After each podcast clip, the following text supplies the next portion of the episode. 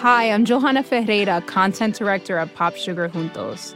Juntos is all about celebrating Latinx culture, pride, our many intersectional identities, and joy.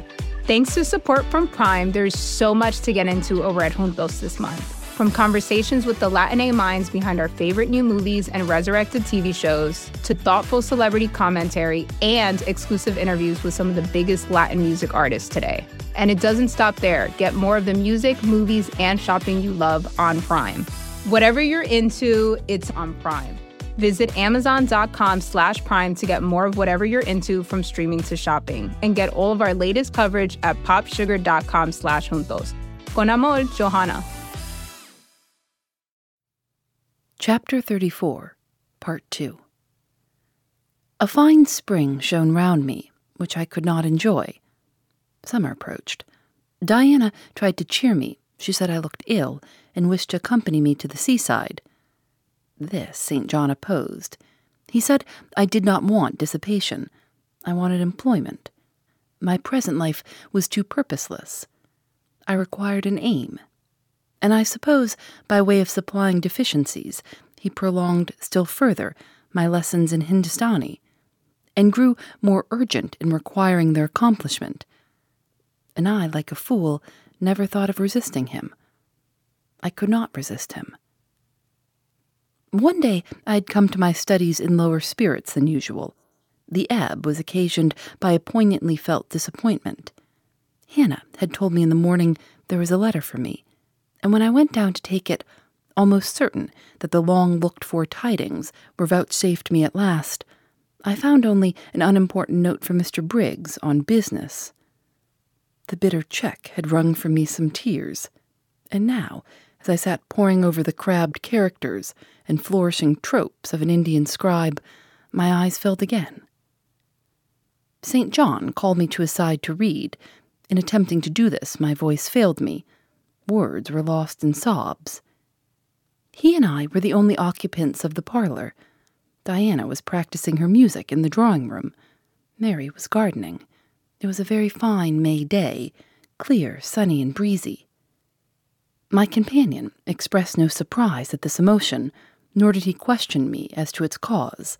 He only said, We will wait a few minutes, Jane, till you are more composed and while I smothered the paroxysm with all haste, he sat calm and patient, leaning on his desk, and looking like a physician watching with the eye of science an expected and fully understood crisis in a patient's malady. Having stifled my sobs, wiped my eyes, and muttered something about not being very well that morning, I resumed my task and succeeded in completing it. St. John put away my books and his, locked his desk, and said, now, Jane, you shall take a walk, and with me. I will call Diana and Mary. No, I want only one companion this morning, and that must be you. Put on your things, go out by the kitchen door, take the road towards the head of Marsh Glen. I will join you in a moment. I know no medium. I never in my life have known any medium in my dealings with positive, hard characters, antagonistic to my own between absolute submission and determined revolt. I have always faithfully observed the one up to the very moment of bursting, sometimes with volcanic vehemence into the other. And as neither present circumstances warranted, nor my present mood inclined me to mutiny, I observed careful obedience to St. John's directions, and in ten minutes I was treading the wild track of the glen, side by side with him. The breeze was from the west. It came over the hills, sweet with scents of heath and rush. The sky was of stainless blue. The stream descending the ravine, swelled with past spring rains, poured along plentiful and clear, catching golden gleams from the sun and sapphire tints from the firmament. As we advanced and left the track, we trod a soft turf, mossy fine and emerald green, minutely enameled with a tiny white flower, and spangled with a star like yellow blossom. The hills, meantime, shut us quite in, for the glen towards its head wound to their very core. Let us rest here, said St. John, as we reached the first stragglers of a battalion of rocks, guarding a sort of pass, beyond which the beck rushed down a waterfall, and where, still a little farther, the mountain shook off turf and flower, had only heath for raiment and crag for gem, where it exaggerated the wild to the savage and exchanged the fresh for the frowning, where it guarded the forlorn hope of solitude and a last refuge for silence. I took a seat. St. John stood near me. He looked up the pass and down the hollow. His glance wandered away with the stream and returned to traverse the unclouded heaven which colored it. He removed his hat, let the breeze stir his hair and kiss his brow. He seemed in communion with the genius of the haunt. With his eye, he bade farewell to something. And I shall see it again, he said aloud, in dreams when I sleep by the Ganges, and again in a more remote hour when another slumber overcomes me on the shore of a darker stream. Strange words of a strange love, an austere patriot's passion for his fatherland. He sat down. For half an hour we never spoke, neither he to me nor I to him. That interval passed, he recommenced. Jane, I go in six weeks. I have taken my berth in an East Indiaman, which sails on the 20th of June. God will protect you, for you have undertaken his work, I answered. Yes, said he, there is my glory and joy. I am the servant of an infallible master. I am not going out under human guidance, subject to the defective laws and erring control of my feeble fellow worms. My king my lawgiver, my captain, is the all perfect. It seems strange to me that all round me do not burn to enlist under the same banner, to join in the same enterprise. All have not your powers, and it would be folly for the feeble to wish to march with the strong. I do not speak to the feeble, or think of them. I address only such as are worthy of the work and competent to accomplish it those are few in number and difficult to discover. You say truly, but when found, it is right to stir them up, to urge and exhort them to the effort, to show them what their gifts are and why they were given, to speak heaven's message in their ear, to offer them, direct from God, a place in the ranks of His chosen. If they are really qualified for the task, will not their own hearts be the first to inform them of it? I felt as if an awful charm was framing round and gathering over me. I trembled to hear some fatal word spoken which would at once declare and rivet the spell. And what does your heart say? demanded St. John. My heart is mute, I answered, struck and thrilled. Then I must speak for it, continued the deep, relentless voice. Jane, come with me to India. Come as my helpmeet and fellow laborer. The glen and sky spun round, the hills heaved. It was as if I had heard a summons from heaven, as if a visionary messenger, like him of Macedonia, had announced, Come over and help us. But I was no apostle. I could not behold the herald. I could not receive his call. O oh, St. John, I cried, have some mercy. I appealed to one who, in the discharge of what he believed his duty, knew neither mercy nor remorse. He continued God and nature intended you for a missionary's wife. It is not personal, but mental endowments they have given you. You were formed for labor, not for love. A missionary's wife you must, shall be. You shall be mine. I claim you, not for my pleasure, but for my sovereign service. I am not fit for it. I have no vocation, I said. He had calculated on these first objections. He was not irritated by them.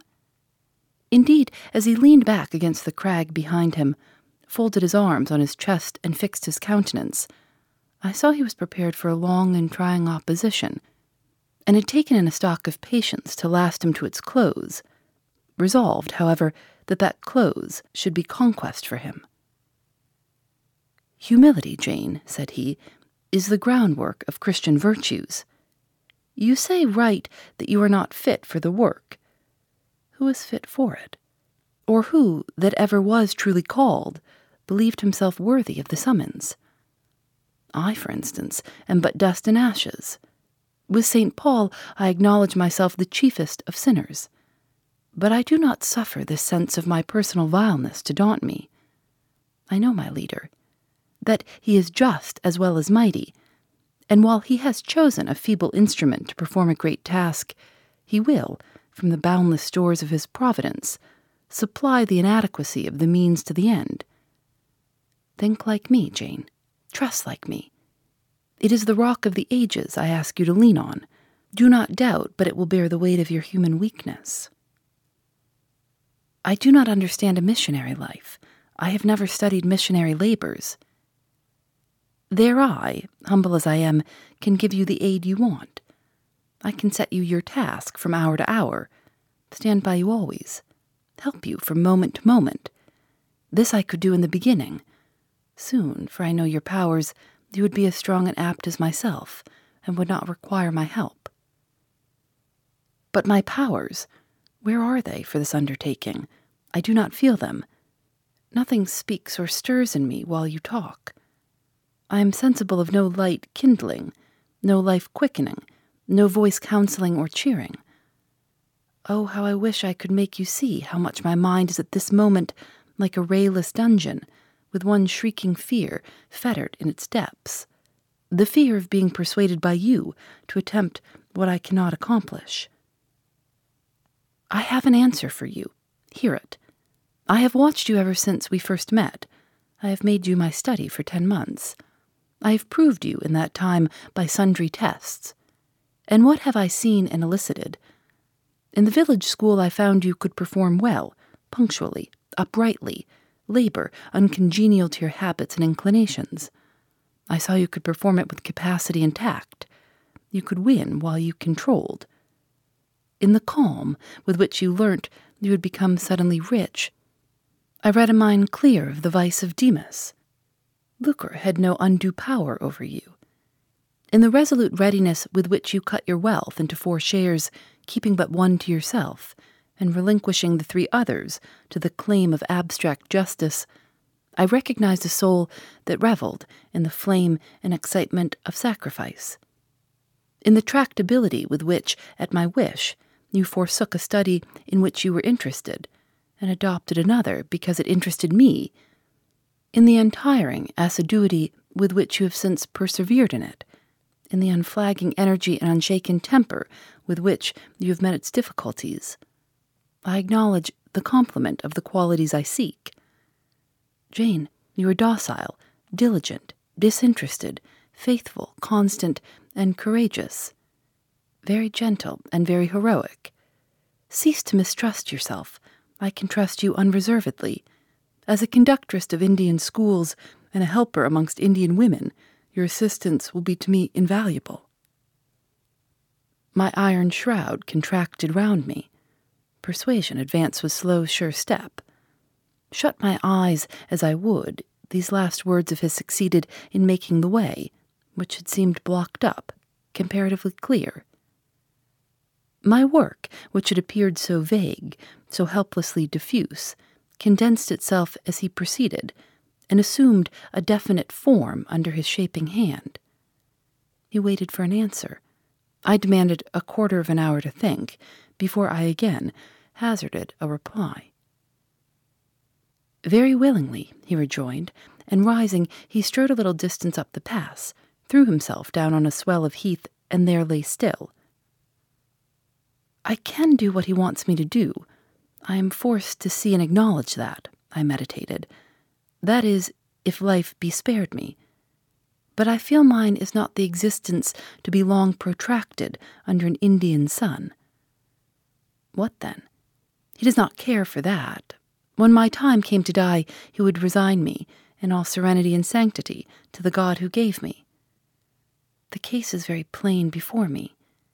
In leaving England, I should leave a loved but empty land. Mr. Rochester is not there, and if he were, what is, what can that ever be to me? My business is to live without him now. Nothing so absurd, so weak as to drag on from day to day, as if I were waiting some impossible change in circumstances, which might reunite me to him. Of course, as St. John once said, I must seek another interest in life to replace the one lost. Is not the occupation he now offers me truly the most glorious man can adopt or God assign? Is it not, by its noble cares and sublime results, the one best calculated to fill the void left by uptorn affections and demolished hopes? I believe I must say, yes, and yet I shudder. Alas, if I join St. John, I abandon half myself. If I go to India, I go to premature death. And how will the interval between leaving England for India and India for the grave be filled? Oh, I know well. That too is very clear to my vision. By straining to satisfy St. John to my sinews' ache, I shall satisfy him, to the finest central point and farthest outward circle of his expectations. If I do go with him, if I do make the sacrifice he urges, I will make it absolutely. I will throw all on the altar heart, vitals, the entire victim. He will never love me, but he shall approve me. I will show him energies he has not yet seen, resources he has never suspected. Yes, I can work as hard as he can, and with as little grudging. Consent, then, to his demand is possible but for one item, one dreadful item. It is that he asks me to be his wife, and has no more of a husband's heart for me than that frowning giant of a rock down which the stream is foaming in yonder gorge. He prizes me as a soldier would a good weapon, and that is all. Unmarried to him, this would never grieve me. But can I let him complete his calculations, coolly put into practice his plans? go through the wedding ceremony? Can I receive from him the bridal ring, endure all the forms of love, which I doubt not he would scrupulously observe, and know that the spirit was quite absent? Can I bear the consciousness that every endearment he bestows is a sacrifice made on principle? No, such a martyrdom would be monstrous. I will never undergo it. As his sister, I might accompany him not as his wife. I will tell him so. I looked towards the knoll. There he lay, still as a prostrate column, his face turned to me, his eye beaming, watchful and keen. He started to his feet and approached me. I am ready to go to India if I may go free. Your answer requires a commentary, he said. It is not clear. You have hitherto been my adopted brother. I your adopted sister. Let us continue as such. You and I had better not marry. He shook his head. Adopted fraternity will not do in this case. If you were my real sister, it would be different. I should take you and seek no wife. But as it is, either our union must be consecrated and sealed by marriage, or it cannot exist. Practical obstacles oppose themselves to any other plan do you not see it, Jane? Consider a moment. Your strong sense will guide you. I did consider, and still my sense, such as it was, directed me only to the fact that we did not love each other as man and wife should, and therefore it inferred we ought not to marry. I said so. St. John, I returned, I regard you as a brother, you me as a sister, so let us continue. We cannot. We cannot, he answered, with short, sharp determination. It would not do. You have said you will go with me to India. Remember, you have said that. Conditionally. Well, well, to the main point, the departure with me from England, the cooperation with me in my future labors, you do not object. You have already as good as put your hand to the plough. You are too consistent to withdraw it. You have but one end to keep in view how the work you have undertaken can best be done. Simplify your complicated interests, feelings, thoughts, wishes, aims. Merge all considerations in one purpose that of fulfilling with effect, with power, the mission of your great master. To do so, you must have a coadjutor, not a brother. That is a loose tie, but a husband. I, too, do not want a sister. A sister might any day be taken from me. I want a wife, the sole helpmeet I can influence efficiently in life and retain absolutely till death. I shuddered as he spoke. I felt his influence in my marrow, his hold on my limbs. Seek one elsewhere than in me, St. John. Seek one fitted to you. One fitted to my purpose, you mean, fitted to my vocation. Again, I tell you, it is not the insignificant private individual, the mere man, with the man's selfish senses, I wish to mate. It is the missionary. And I will give the missionary my energies. It is all he wants, but not myself. That would be only adding the husk and shell to the kernel. From them he has no use. I retain them. You cannot, you ought not. Do you think God will be satisfied with half an oblation? Will he accept a mutilated sacrifice? It is the cause of God I advocate. It is under his standard I enlist you. I cannot accept on his behalf a divided allegiance. It must be entire. Oh, I will give my heart to God, I said. You do not want it. I will not swear, reader, that there is not something of repressed sarcasm, both in the tone in which I uttered this sentence and in the feeling that accompanied it. I had silently feared St. John till now, because I had not understood him. He had held me in awe, because he had held me in doubt. How much of him was saint, how much mortal, I could not heretofore tell. But revelations were being made in this conference. The analysis of his nature was proceeding before my eyes. I saw his fallibilities. I comprehended them. I understood that, sitting there where I did on the bank of heath, and with that handsome form before me, I sat at the feet of a man, carrying his eye. The veil fell from his hardness and despotism. Having felt in him the presence of these qualities, I felt his imperfection and took courage. I was with an equal, one with whom I might argue, one whom, if I saw good, I might resist. He was silent after I uttered the last sentence, and I presently risked an upward glance at his countenance. His eye, bent on me, expressed at once stern surprise and keen inquiry. Is she sarcastic, and sarcastic to me? It seemed to say. What does this signify? Do not let us forget that this is a solemn matter, he said ere long, one of which we may neither think nor talk lightly without sin. I trust, Jane, you are in earnest when you say you will serve your heart to God. It is all I want. Once wrench your heart from man and fix it on your Maker. The advancement of that Maker's spiritual kingdom on earth will be your chief delight and endeavor. You'll be ready to do at once, whatever furthers that end.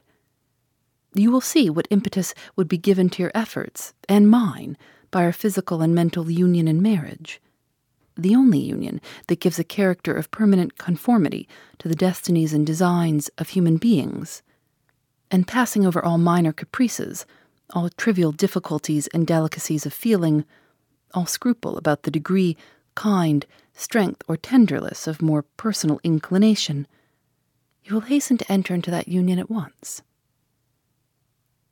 Shall I? I said briefly, and I looked at his features, beautiful in their harmony but strangely formidable in their still severity. At his brow, commanding but not open, at his eyes, bright and deep and searching, but never soft, at his tall, imposing figure, and fancied myself in idea his wife. Oh, it would never do. As his curate, his comrade, all would be right. I would cross oceans with him in that capacity, toil under eastern suns, in Asian deserts with him in that office, admire and emulate his courage and devotion and vigor, accommodate quietly to his masterhood, smile undisturbed at his ambition, discriminate the Christian from the man, profoundly esteem the one and freely forgive the other. I should suffer often, no doubt, attached to him only in this capacity. My body would be under rather a stringent yoke, but my heart and mind would be free I should still have my unblighted self to turn to, my natural, unenslaved feelings with which to communicate in moments of loneliness. there would be recesses in my mind which would be only mine, to which he never came, and sentiments growing there fresh and sheltered, which his austerity could never blight, nor his measured warrior march trample down. But as his wife, at his side always, and always restrained and always checked, forced to keep the fire of my nature continually low, to compel it to burn inwardly and never utter a cry, though the imprisoned flame consumed vital after vital. This would be unendurable. St. John, I exclaimed, when I had got so far in my meditation. Well, he answered icily, I repeat, I freely consent to go with you as your fellow missionary, but not as your wife. I cannot marry you and become part of you. A part of me you must become, he answered steadily. Otherwise, the whole bargain is void. How can I, a man not yet thirty, take out with me to India a girl of nineteen, unless she be married to me? How can we be forever together, sometimes in solitudes, sometimes amidst savage tribes and unwed? Very well, I said shortly. Under the circumstances, quite as well as if I were either your real sister or a man and a clergyman like yourself. It is known that you are not my sister. I cannot introduce you as such. To attempt it would be to fasten injurious suspicions on us both. And for the rest, though you have a man's vigorous brain, you have a woman's heart, and it would not do. It would do, I affirmed with some disdain, perfectly well. I have a woman's heart, but not where you are concerned. For you, I have only a comrade's constancy, a fellow soldier's frankness, fidelity, fraternity, if you like, a neophyte's respect and submission to his hierophant. Nothing more, don't fear. It is what I want, he said, speaking to himself. It is just what I want. And there are obstacles in the way. They must be hewn down. Jane, you would not repent marrying me. Be certain of that. We must be married. I repeat it. There is no other way, and undoubtedly enough of love would follow upon marriage to render the union right, even in your eyes. I scorn your idea of love, I could not help saying, as I rose up and stood before him, leaning my back against the rock. I scorn the counterfeit sentiment you offer. Yes, St. John, and I scorn you when you offer it. He looked at me fixedly, compressing his well cut lips while he did so. Whether he was incensed or surprised or what, it was not easy to tell. He could command his countenance thoroughly. I scarcely expected to hear that expression from you, he said. I think I have done and uttered nothing to deserve scorn. I was touched by his gentle tone and overawed by his high, calm mien. Forgive me the words, St. John, but it is your own fault that I've been roused to speak so unguardedly. You have introduced a topic on which our natures are at variance, a topic we should never discuss. The very name of love is an apple of discord between us. If the reality were required, what should we do? How should we feel? My dear cousin, abandon your scheme of marriage. Forget it. No, said he. It is a long cherished scheme, and the only one which can secure my great end. But I shall urge you no further at present. Tomorrow I leave home for Cambridge. I have many friends there to whom I should wish to say farewell. I shall be absent a fortnight. Take that space of time to consider my offer, and do not forget that if you reject it, it is not me you deny, but God. Through my means, he opens to you a noble career. As my wife, only can you enter upon it. Refuse to be my wife, and you limit yourself forever to a track of selfish ease and barren obscurity. Tremble lest in that case you should be numbered with those who have denied the faith and are worse than infidels. He had done. Turning from me, he once more looked to river, looked to hill. But this time his feelings were all pent in his heart. I was not worthy to hear them uttered. As I walked by his side homeward, I read well in his iron silence all he felt towards me, the disappointment of an austere and despotic nature, which has met resistance where it expected submission, the disapprobation of a cool, inflexible judgment, which is detected in another feelings and views in which it has no power to sympathize. In short, as a man, he would have wished to coerce me into obedience. It was only as a sincere Christian he bore so patiently with my perversity and allowed so long a space for reflection and repentance.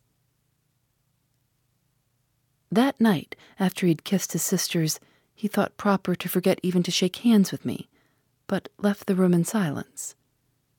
I, who, though I had no love, had much friendship for him, was hurt by the marked omission, so much hurt that tears started to my eyes.